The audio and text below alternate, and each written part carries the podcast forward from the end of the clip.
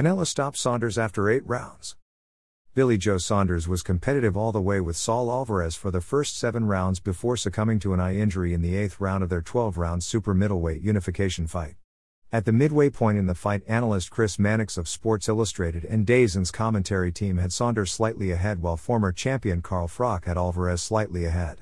The fight was very close and was an interesting clash of styles as Saunders provided quantity in the face of Alvarez's quality. Saunders used every bit of a large 22 foot ring to maneuver and set up up straight punches to pick at Alvarez.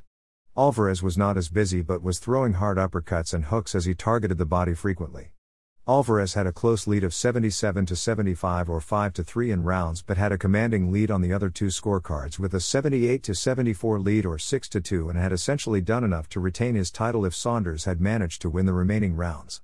Reports show multiple fractures and damage to Saunders' orbital bone, which is a horrible injury, but in the ring it was tough to tell as the swelling had only begun to form. While Saunders was in total distress at the end of the round, I had not realized the state of his eye and expected his corner to send him out for another three minutes to open up with a few bombs to create a miracle before pulling him if it got worse. For Alvarez, the win was expected, and he closed the show in statement making fashion as he rose his fist to enliven the 73,000 on hand as Saunders wilted in the ring and then in the corner. It was a very flashy taunted from a normally reserved Alvarez, perhaps in response to the pre fight antics of Saunders. The record crowd beat out Ali vs Spinks 2 for the largest indoor US attendance for a fight at the massive AT&T Stadium in Texas which normally hosts the NFL's Dallas Cowboys. The massive crowd is testament to the popularity of Alvarez and the hunger for live sports amid the COVID-19 shutdowns. With the victory, Alvarez is one step closer to total unification at super middleweight, with only Caleb Plant holding another title as the IBF's representative. Canelo's team is already targeting a September date for the meeting with Plant, which had basically been put forth as Alvarez's 2021 roadmap for total unification in the division.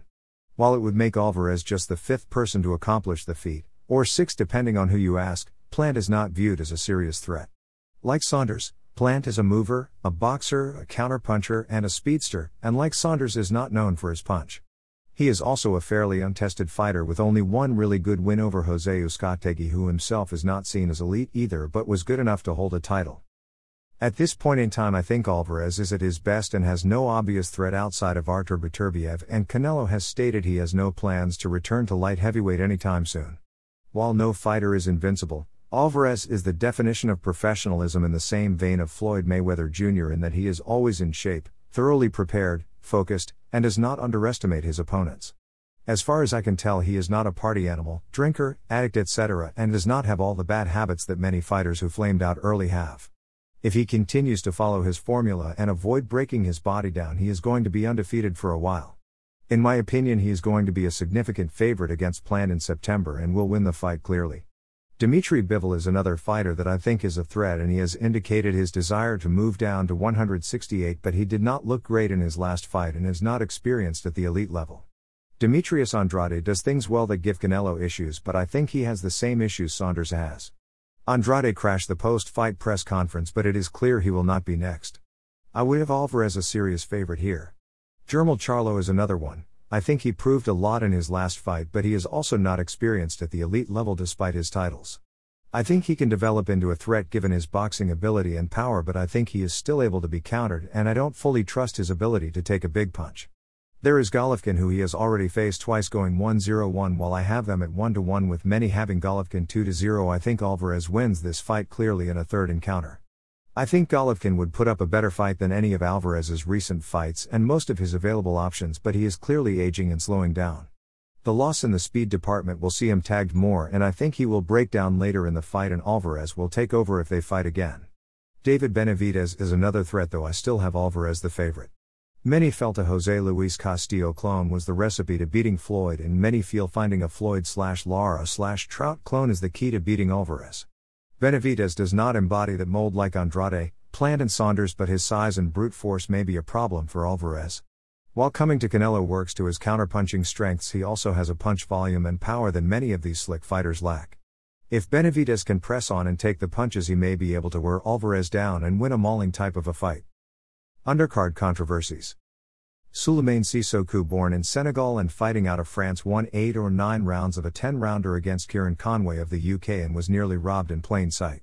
Cissokho dominated behind a crafty jab and right hand that was as straight as an arrow while a bewildered Conway struggled to do much of anything. Conway bled from the nose as early as the fourth round and did next to nothing throughout the first eight rounds where I had him getting shut out. To his credit, a double left uppercut created an issue for Cissokho's eye, which resulted in him disengaging before taking a knee. Conway stood there as Cissokho looked distressed and turned away and hesitated to capitalize. Had he struck there and then he may have forced a TKO. When Cissokho rose after a possible long count, Conway mustered a few punches before Cissokho recovered and won the last minute of the round. Cissokho fought the 10th round like he needed it, and it turned out he did because when the scores were read, one had Conway up 97 to 92 and another had Cissokho only prevail 95 to 94. I hesitate to scream robbery and find it to be an extremely overused phrase among boxing fans, but this would have fit the bill for sure. It was not exciting, but it was dominant, as the plotting Conway was way too slow to get in position to score and was outthrown and outlanded in every round. Just because Cissokho only really jabbed and crossed and scored a few more punches in every round, he did outscore Conway in every round and was the only one to land damaging punches. Conway scored a knockdown by connecting on the eye but never had Cissokho in danger outside of a possible eye injury. Elwin Soto defended his WBO title by TKO on a bizarre stoppage as Takayama was defending himself and standing up to Soto's power when he was stopped during a break in the action. Nagy Aguilera sold a glancing shot to the shoulder and back of the head against Frank Sanchez in one of the worst acting jobs in recent memory. Only rivaled by Ivan Reach, who was much worse, Aguilera looked for a way out and got it. He lost by technical decision as Sanchez won a less than satisfying victory but a win nonetheless. This level of opposition does seem well beneath him at this point, though.